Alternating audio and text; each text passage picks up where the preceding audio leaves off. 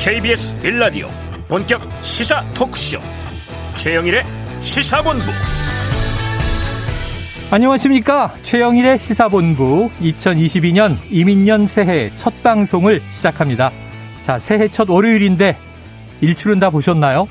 저는 TV 영상으로 봤습니다. 자 호랑이 기운도 받으셨습니까? 아마 새로운 다짐 새로운 각오를 다지셨을 텐데 우리 모두 올해의 꿈을 이루기 위해서 시사본부도 함께 달리도록 하겠습니다. 자, 차기 대선은 이제 두 달여 남았고요. 역시 코로나에 잘 대응해야 하는 겨울은 이어지고 있습니다.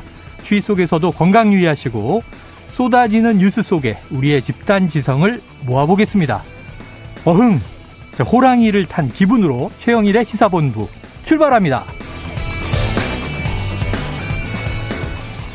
네, 1부에는요, 오늘의 핵심 뉴스를 한입에 정리해드리는 한입뉴스 코너 기다리고 있죠. 윤석열 국민의힘 후보는 선거운동 일정을 잠정 중단했습니다. 선대위 전면 개편에 돌입했는데요. 2부 10분 인터뷰에서 지금 국민의힘 당내 분위기에 대해서 나경원 전 국민의힘 원내대표와 이야기를 나눠보겠습니다. 이어서 주간 이슈 먼데이 그리고 국제본부도 준비되어 있습니다. 자, 올해 첫 디저트송 기대가 되는데요. 한 입에 쏙 들어가는 뉴스와 찰떡궁합인 노래를 문자 샵 9730으로 자유롭게 보내주시면 됩니다. 선정되신 분께는요, 별다방 커피 쿠폰 보내드립니다. 짧은 문자 50원, 긴 문자 100원입니다.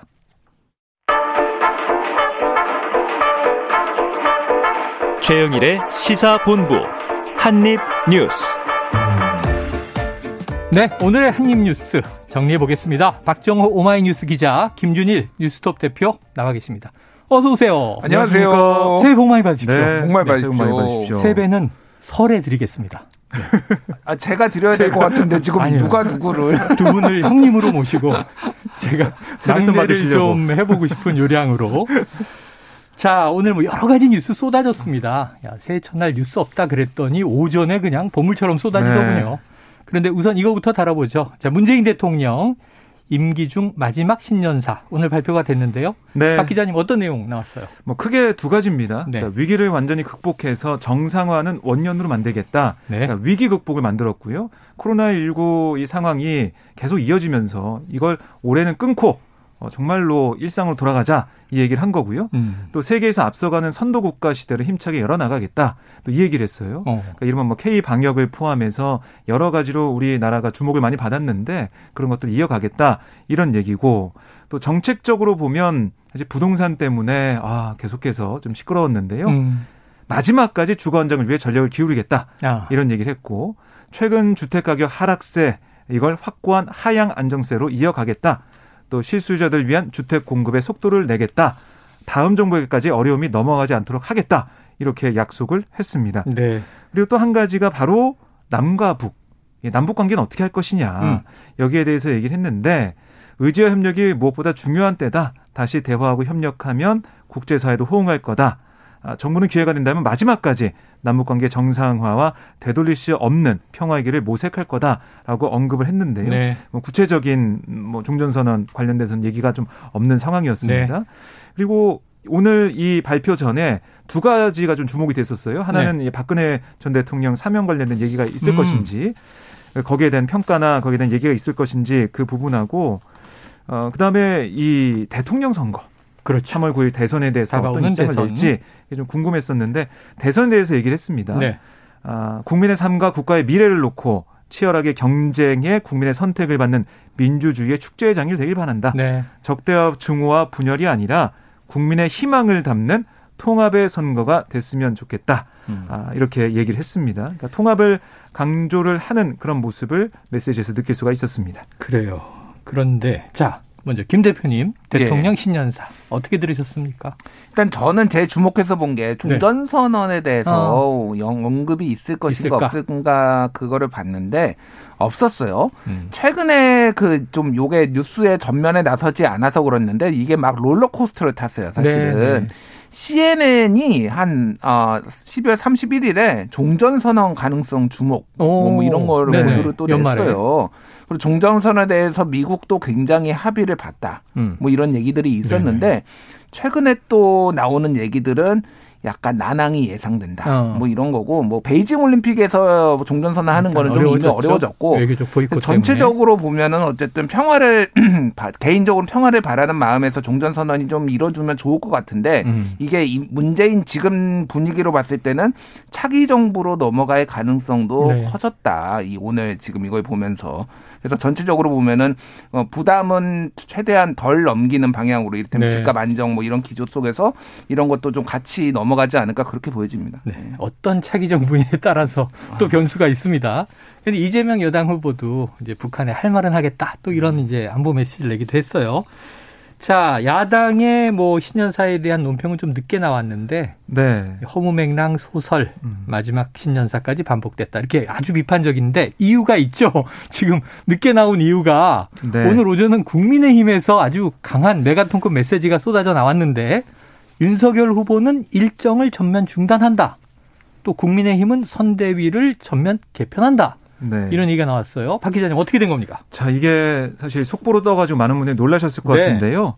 이재명 민주당 후보와 윤석열 국민의힘 후보가 나란히 오늘 한국거래소 개장식 참석을 했습니다. 음. 근데 개장식 참석하는 가운데 예, 속보가 뜬 거예요. 그러니까 지금 윤석열 후보가 네. 화면에서 생방송 연설하고 있는데 밑에 자막은 일정 전면 중단 이게 뭐지 그랬거든요. 어, 그래서 좀 많은 분들이 놀라셨을 것 같은데 네. 오늘 사실 서민 금융 살리기 정책 공약 발표도 있었고 어. 오후에는 상임위원장 간사단 연석회의하고 의원총회 참석 예정이었거든요. 어. 이걸 다 취소한 다음에 선대위 개편 관련해서 김종인 총괄선대위원장과 논의하겠다 아, 이런 겁니다. 네. 숙고의 시간을 가진다라는 표현도 선대위 내에서 나왔는데요. 음. 어쨌든 윤석열 후보 입장에서는 좀 위기라고 볼 수가 있잖아요. 어. 여러 가지 여론조사 지표가 좀 안 좋기 때문에 분위기가 그랬죠. 네, 새로운 음, 어떻게 보면 충격 요법이라고 할까요? 어. 그런 것들이 필요한 시점이고 윤석열 후보도 뭐. 이 일정 전면 중단 같은 경우도 사실 이것도 충격적으로 받아들일 수 있는데 이런 걸 통해서 자신도 뭔가 이 상황을 심각하게 보고 있다 보여주면서 선대위를 이대로 둬서 안 된다라는 김종인 위원장과 인식을 같이 하는 그런 모습을 보이고 있습니다. 야, 그럼 이제 후보는 지금 이제 개장식에 가서 증시 네. 개장식에서 연설 중인데 그 순간 바로 전면 중단, 전면 개편 얘기가 네. 나온 걸 보면 이게 지금 윤 후보와 음. 김종인 총괄 선대위원장이 사전에 합의를 한 걸까요? 전면적인 이 위원장의 결정일까요? 만약에 이게 합의가 됐으면은 네. 그 전에 기자들을 통해서 음. 오늘 이 일정은 이것까지만 하고 그 다음 일정은 없습니다라고 미리 아, 공지를 하거나 속보가 뜨지는 않겠죠. 네, 그렇게 됐을 텐데 음. 제가 볼 때는 오늘 중앙선대위 회의 가 아침에 있었어요. 9시에. 선대위에서는 회의가 있었고. 네. 그 회의를 마치고 마무리한 다음에 이런 기조가 정해진 게 아닐까 싶고요. 네네. 김종인 위원장도 오늘 지금 국민 정서에 맞게 선대위를 개편해야 한다. 그래야 선거를 제대로 칠수 있다. 이런 얘기를 회의 네. 이후에 했단 말이죠. 음. 그 다음에 바로 후보 일정 전면 중단, 잠정 중단이 떴기 때문에 선대위에서 결정이 됐고 후보한테는 좀 어, 글쎄요. 바로 뭐 양해를 구해서 어떤 허락을 받고 이런 일정을 중단한 게 아니라 어. 선대위 차원에서 이 정도 하고 논의하자 이렇게 좀 얘기가 된 것 같습니다. 발표가 먼저 나온 거 아닌가 하는 네. 또 의구심이 드는 대목이에요. 그런데요, 김 대표님 예. 여기에 더해서 이제 문제가 계속 지난 연말 음. 이준석 대표의 비판으로 됐던 음. 육본부장 체제 해체한다. 예. 그리고 또 하나는 새시대 준비위원회에 음. 신지혜 수석 부위원장 음. 전격 영입이 됐었는데 사퇴 발표가 나왔어요. 예. 이게 전반적으로 어떻게 어떤 상황으로 진단하십니까? 그러니까 지금 한 두 가지 정도 보면 될 것 같아요. 일단은 음. 그 김근식 정세 분석 실장이 네네네. 오늘 오전 라디오에 나와가지고. 어.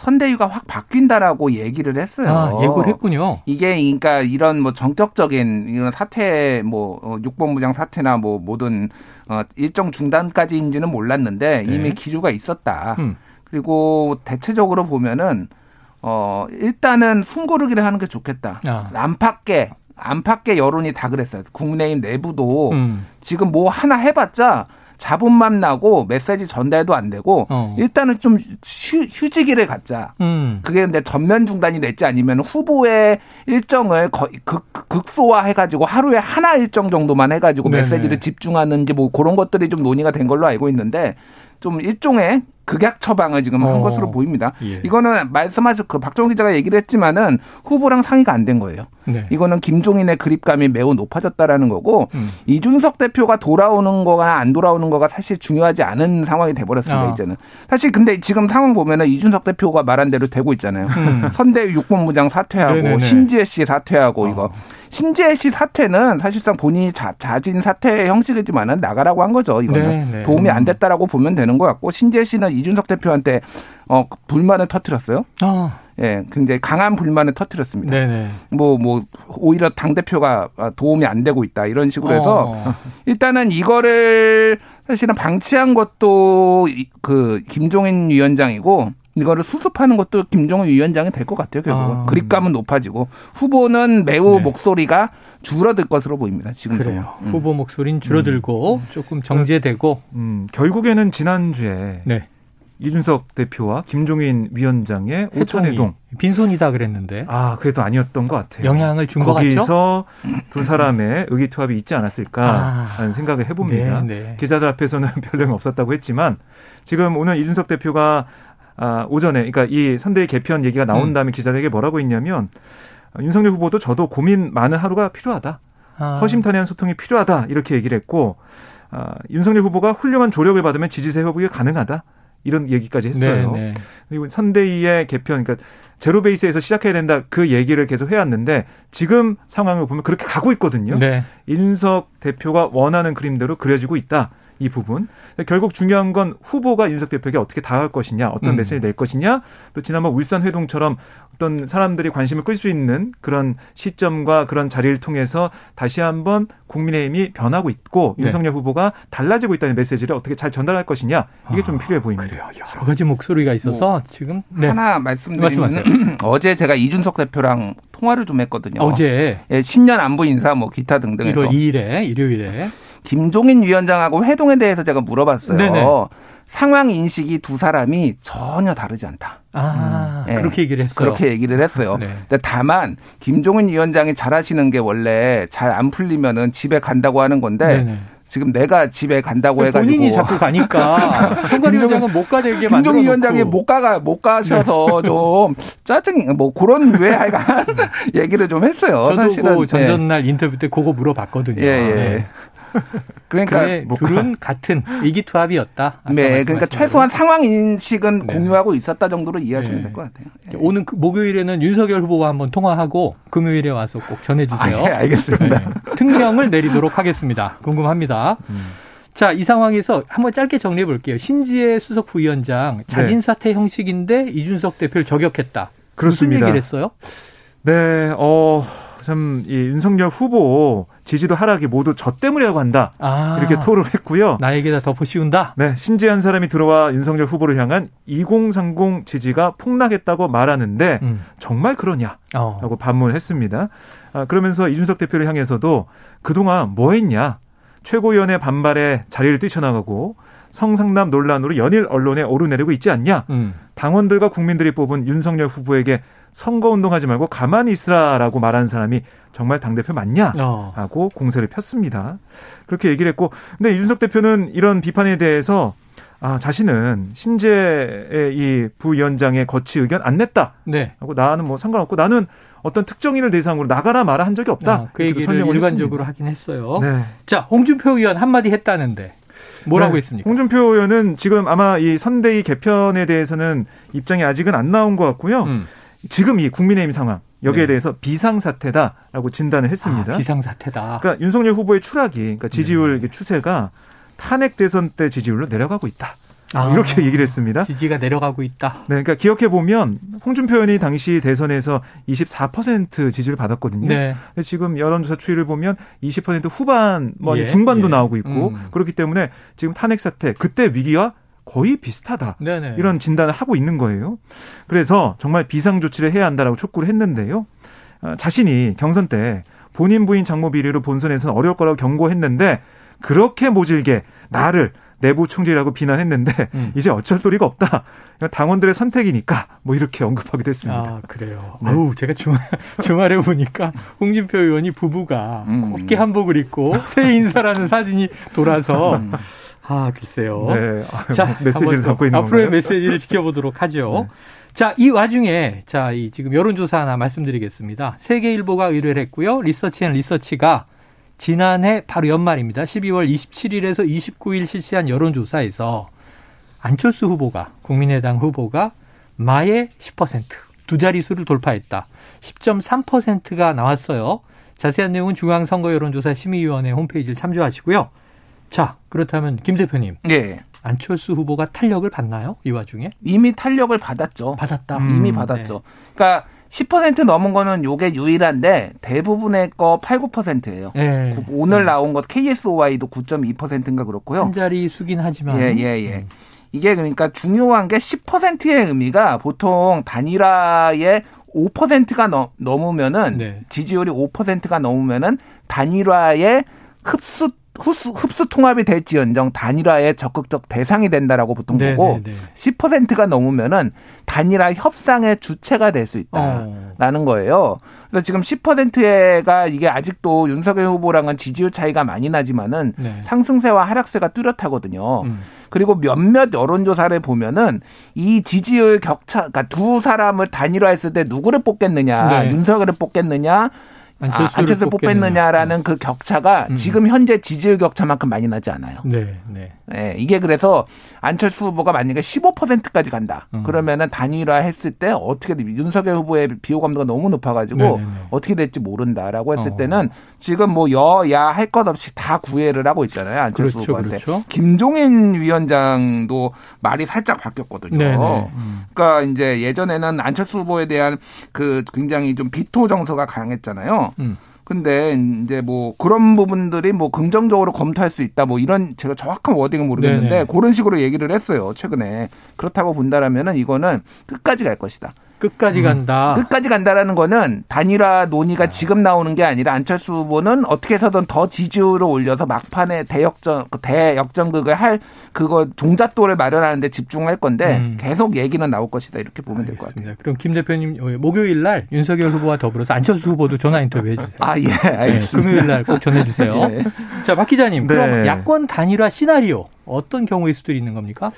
지금 우선은 김 대표가 말씀하신 대로 바로는 네. 야권 단일하겠다 누구도 얘기 안 할 것 같아요. 얘기 안 하는 게 음. 맞는 것 같고 어제도 보면 기자들과의 질의응답에서 저는 단일화 생각하지 않고 있다라고 아, 거듭 얘기를 했었어요. 얘기를 완주한다. 예, 얘기했어요. 그러니까 지금 안철수 후보 입장에서는 지지율 격차는 줄어들고 있고 오르고는 있지만 음. 아직은 어, 뭐 야권 단일화를 했을 때 내가 이길 거라는 확신은 없을 거란 말이죠. 네. 뭐 자신은 가지고 있을지 모르겠지만 객관적으로 봤을 때는 그런 확신은 사람들이 못 가지고 있는 상황이에요. 그런 확신이 좀 들 때 거기까지 지지율이 올라온다면 음. 그때 단일화에 대해서 생각하겠지만 지금은 자신의 차별화 자신의 차별점을 부각시키면서 특히 이제 윤석열 후보와 다른 점들, 뭐 정책적인 면이나 아니면 메시지나 이런 것들을 계속 다르게 내면서 어. 갈곳 잃은 그 중도 표심, 이른바 중도 표심이나 네. 아니면은 윤석열 후보를 지지했던 젊은 층의 표심을 좀 자기 쪽으로 데리고 올 수 있는 음. 그런 정책 행보 또 민생 행보를 계속하지 않을까 싶고요. 음. 오늘 선대위에서 어떤 말을 했냐면 아, 수적 천석 물방울이 바위를 뚫는다는 뜻의 어. 사자성어를 언급했습니다. 그러니까 내가 그동안 지난 수십 년 동안 한국 정치를 지배해온 낡은 정치를 타파해 왔다. 그거를 깨서 일일비 하지 않고 계속 걸어왔다. 음. 그런 모습을 보이면서 나의 정치를 보여주겠다. 이런 얘기를 했거든요. 이제서야 빛을 받는 것인가? 그렇습니다. 그러니까 네, 소회가 담겨 있네요. 큰 그림이다. 빅피처다. 이런 빅피처다. 얘기를 하고 있는 것 같습니다. 이렇게 될 줄 알았다. 네. 자, 그런데 지난 이 대선, 2017년 조기 대선 때 음. 문재인 대통령이 당, 당선될 때 이 홍준표 의원하고 안철수 이 후보 둘 다 이제 대선 후보로 뛰었잖아요. 네. 지지율이 20%다 초반때 비슷하지 않았나요? 문재인 그, 후보가 41로 네. 당선. 그리고 네, 당선. 그리고 홍준표 24, 2위. 안철수 21. 뭐 아. 뒤에 소수점은 제가 다 빼고 네, 뭐 얘기했습니다. 뭐3% 포인트 차였군요. 그러면은 안철수와 홍준표를 합치면은 네. 45% 5%로 아, 문재인. 후보를 앞서요. 그 물론 이게 정확하게 그 표대로 나오지는 않을 네, 수 없으나 그렇죠. 네. 그런데 그 파괴력은 있다. 음. 남아 있다. 네. 알겠습니다. 자, 여기서 점심시간 월요일 교통 상황을 좀 알아보고 오겠습니다. 교통정보센터의 류화영 리포터 나와주세요. 네, 이 시각 교통정보입니다. 고속도로는 정체는 풀렸지만 공사하는 곳이 많아졌습니다. 전방 주시 잘 하셔야겠습니다. 경부고속도로는 서울 방향으로 청주 분기점 1차로에서 장애물을 처리하고 있습니다. 주의하셔야겠고요. 이후로는 소통 원활하다가 수원 부근에서 밀리고 더가 양재에서 반포까지 막힙니다. 반대 부산 방향 반포에서 서초까지 정체고 서울 요금소 3, 4차로에서는 공사하면서 2km 정체입니다. 동해고속도로 삼척에서 속초 방향으로 강릉 4터널 2차로에서 사고 처리하고 있고요. 부산 외곽고속도로 기장 방향으로 기장 분기점 진입로 갓길에서는 화물차 사고를 처리하고 있습니다. 주의 운행하셔야겠습니다. KBS 교통정보센터였습니다.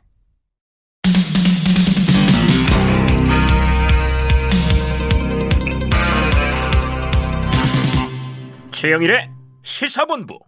네, 놀라운 일입니다. 현재 유튜브 동접자가요, 제가 시사본부를 맡은 일에 가장 높습니다. 이건 뭐 시사본부가 잘해서가 아니라 오늘 이제 파괴적인 네. 뉴스가 엄청나게 쏟아져서 그런데 아침에 최강 시사 할 때는 이슈들이 없었단 말이에요. 네. 아, 참 이게 정말 dynamic news Korea다 이런 생각이 드는데 그렇다고 저희가 뭐 국민의힘의 이 사태에 뭐 고맙다고 할 일은 아닌 것 같고 빠른 수습을 기대합니다. 자 여당도 가봐야 되겠죠. 이재명 후보는 통합 행보를 펼쳤는데 네. 민주당의 복당의 문을 활짝 열었다. 어떤 내용이에요? 네, 민주당이 오늘부터 보름 동안 그러니까 17일까지죠. 과거 탈당자들의 복당 신청을 받는데요. 어. 이 지난 12월 28일 민주당 최고위에서 탈당자에 대한 일괄 복당을 허용하기로 결정을 했습니다. 네네. 그 조치가 되고 있는 거고 뭐 성비위나 경선 불복, 부정부패 같은 중대한 사유 때문에 어.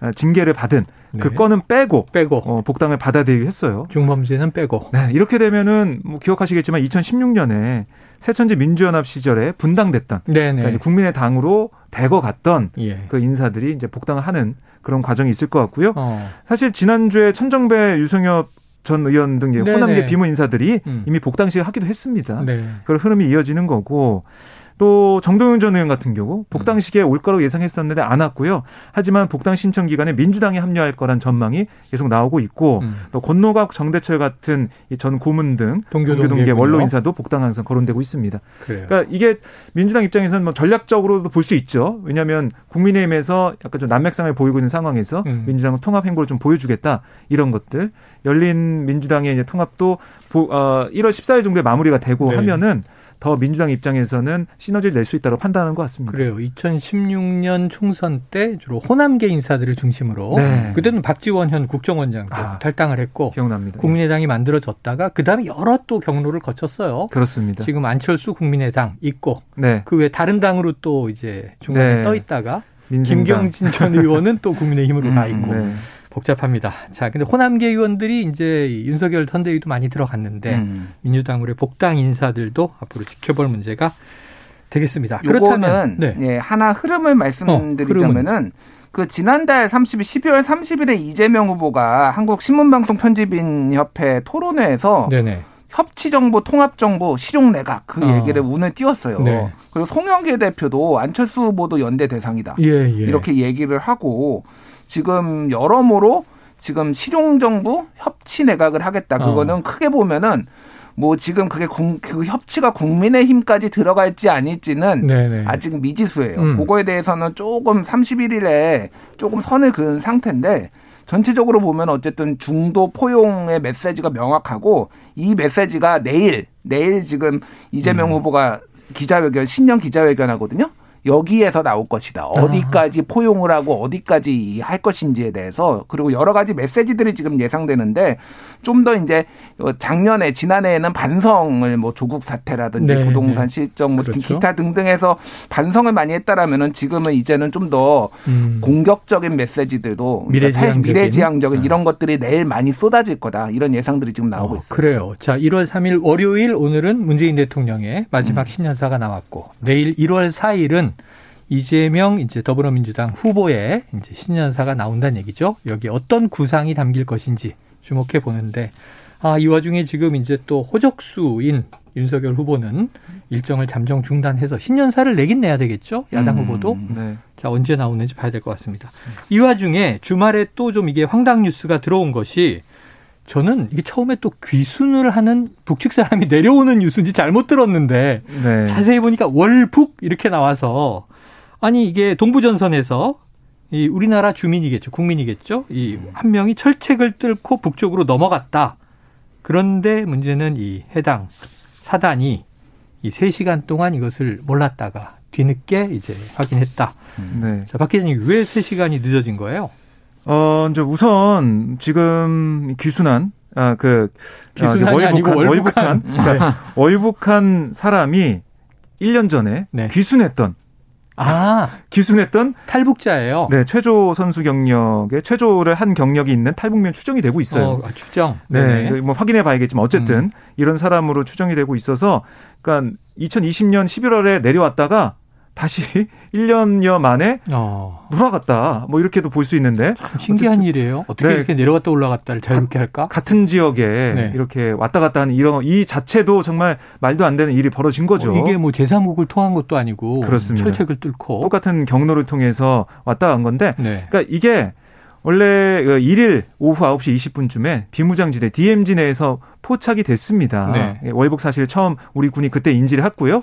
군이 당시에 열상 감시 장비로 비무장지대에 있던 월북자를 포착해서 작정 병력을 투입했지만 신병표에 실패했어요. 음. 결국 1시간 20분 만에 오후 10시 40분쯤 이 월북자가 군사 분계선을 넘어서요. 월북했다라고 군은 확인했고 음. 이게 이때는 사실 우리가 신병 확보하기 어렵고요. 네네. 철책을 네. 넘은 이후에는 월북 저지하기 어렵다고 그렇죠. 합니다. 어. 결국에는 철책을 넘기 전에 이걸 발견하고 조치를 했어야 되는데 음. CCTV를 확인해 봤어요. 그랬더니 3시간 전에 이 월북자가 DMZ에서 아. 포착된 그런 CCTV가 있는 거예요. 이미 찍혔는데 카메라에 네, 찍혔는데 이 당시 감시병이 파악을 못한 겁니다. 어. 그리고 CCTV만이 아니라 우리가 광망이라는 이 설치된 과학화 경계 시스템이 있거든요. 네. 이게 뭐냐면 사람이나 동물이 철책을 넘거나 절단할 때 경보음이 울려요. 음. 그래서 경계 병력이 바로 투입이 됩니다. 그래서 이때는 정말 울렸습니다. 울려서 경계 병력이 투입이 됐는데 음. 가서 이상이 없다. 라고 보고를 하고 어. 철수를 한 거예요. 네네. 그러니까 울렸지만 경보 울렸지만 발견 못하고 그냥 철수한 그런 상황이 돼버려서 경계에 실패한 거 아니냐 이런 지적이 나오고 있고요.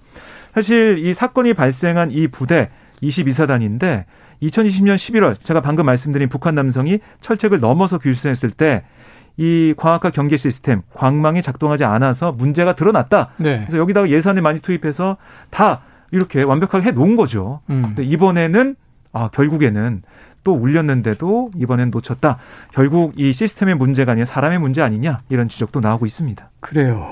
참, 참 안타깝습니다. 이게 우리가 좀 연말 연초에 전선이 든든하다 이런 안보 메시지를 국민들에게 줘야 할 때 내려오는 것도 뭐 쉽게 올라가는 네. 것도 쉽게 동일인이라고 추정되니까 또 무슨 뭐 어벤져스인가요 이분은 아니 뭐 아니 그러니까 말이에요 사범한 국경을 어떻게 이렇게 들락날락하죠 뭐 요원입니까? 아니, 그러니까 조사해봤더니 기계체조 경력이 있다. 아, 그래도 그렇죠. 경험 있다 이렇게 얘기를 하더라고요. 그 기계체조를 배우면은 막 넘어다닌단 말이에요. 아니 넘어올 때도 3미터 철책을 뛰어넘어서 왔다고 아, 하는데 네네. 이거는 위장 기술 아닌가? 이중 아. 뭐 간첩 아닌가? 뭐 이런 생각도 드네요 정말. 음. 네. 아 이게 희한한 일입니다. 근데 여기 이 섹터가 워낙에 넓고 해서 음. 22사단이 맞아요. 혼자 막하기 쉽지가 쉽지가 않다는 얘기 계속 나왔었어요. 그러니까 험난하고 네. 네. 험난하고 그건 이해가 되는데 해안 경계도 해야 되고 22사단이 음.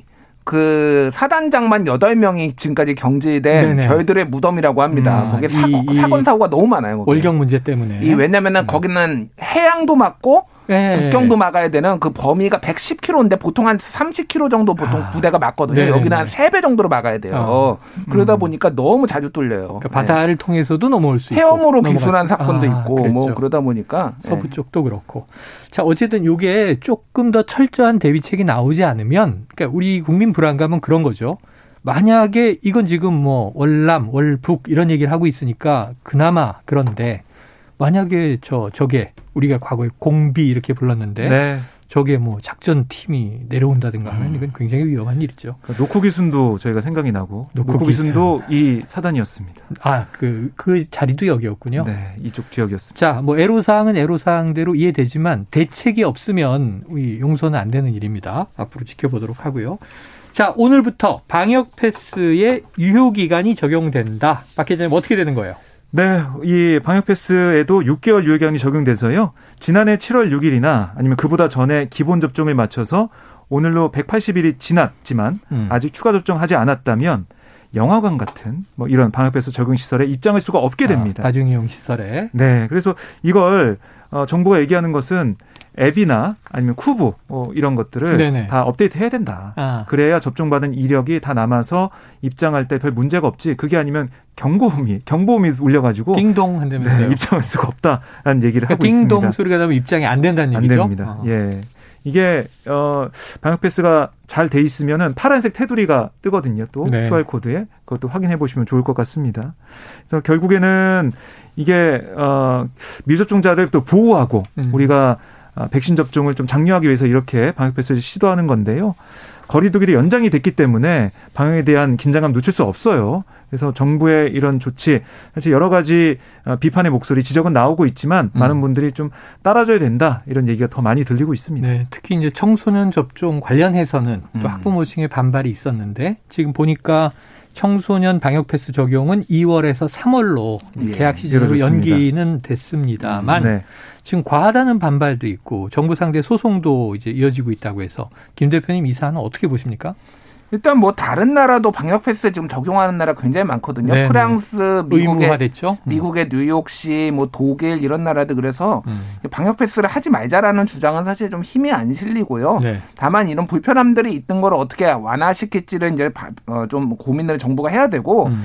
지금 확진자가 매일 전 세계 최고치 찍고 있어요. 아. 12월 31일에 189만 명인데 정확하게 1년 전에는 76만 명이었거든요. 어, 2배 이상 2.5배가 음. 폭증했어요. 전 세계 해외가 지금 매일 최고치 찍고 있습니다. 음. 이런 상황에서 방역 패스를 안 하자라는 거는 너무 무책임하죠. 예. 그래요. 자, 하긴 해야 되는데 운영의 묘죠. 그래서 한 가지 달라진 걸 보니까 음. 1월 2일로 끝나고 두 주가 16일까지 연장이 됐는데 영화관은 음. 네. 밤 10시 전에 영화가 끝나야 되니까 음. 7시 상영분 아, 정도부터 가능했는데 네. 이젠 자정 전에 영화가 끝나야 하고 그 이전 상영은 볼수 네. 있다. 9시 전에만 들어가면 됩니다. 네. 3시간짜리는 일찍 들어가야 돼요. 9시 정도? 그렇습니다. 아, 요즘 긴 영화들이 많아서 심야 영화는 좀 애로사항이 있을 것도 같습니다. 자, 오늘 굉장히 많은 이슈들인데 한 입에 정말 다 정리해 봤습니다. 자, 두 분 이제 새해 이렇게 또 출발해 주셨으니까 앞으로 잘 부탁드리고 김준일 대표님은 금요일에 뵙고 예. 박정호 기자 내일 뵙도록 하겠습니다. 오늘 고맙습니다. 고맙습니다. 고맙습니다. 자, 청취자 3280님, 호랑이 해를 맞아 맨날 싸움만 하는 정치인들 호랑이가 싹 다 물어다 저기 무인도에 갖다 놨으면 좋겠어요. 거기서 실컷 자기들끼리 싸우라고요. 아유, 호랑이가 이렇게 힘을 좀 써줄까요?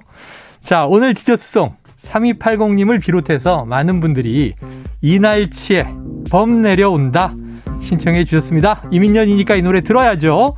자, 오늘 새해 첫 방송이라서 가장 먼저 신청해 주신 3660-7710-8077님 세 분께 별다방 커피 쿠폰 드리고요. 범 내려온다 듣고 저는 입으로 돌아옵니다.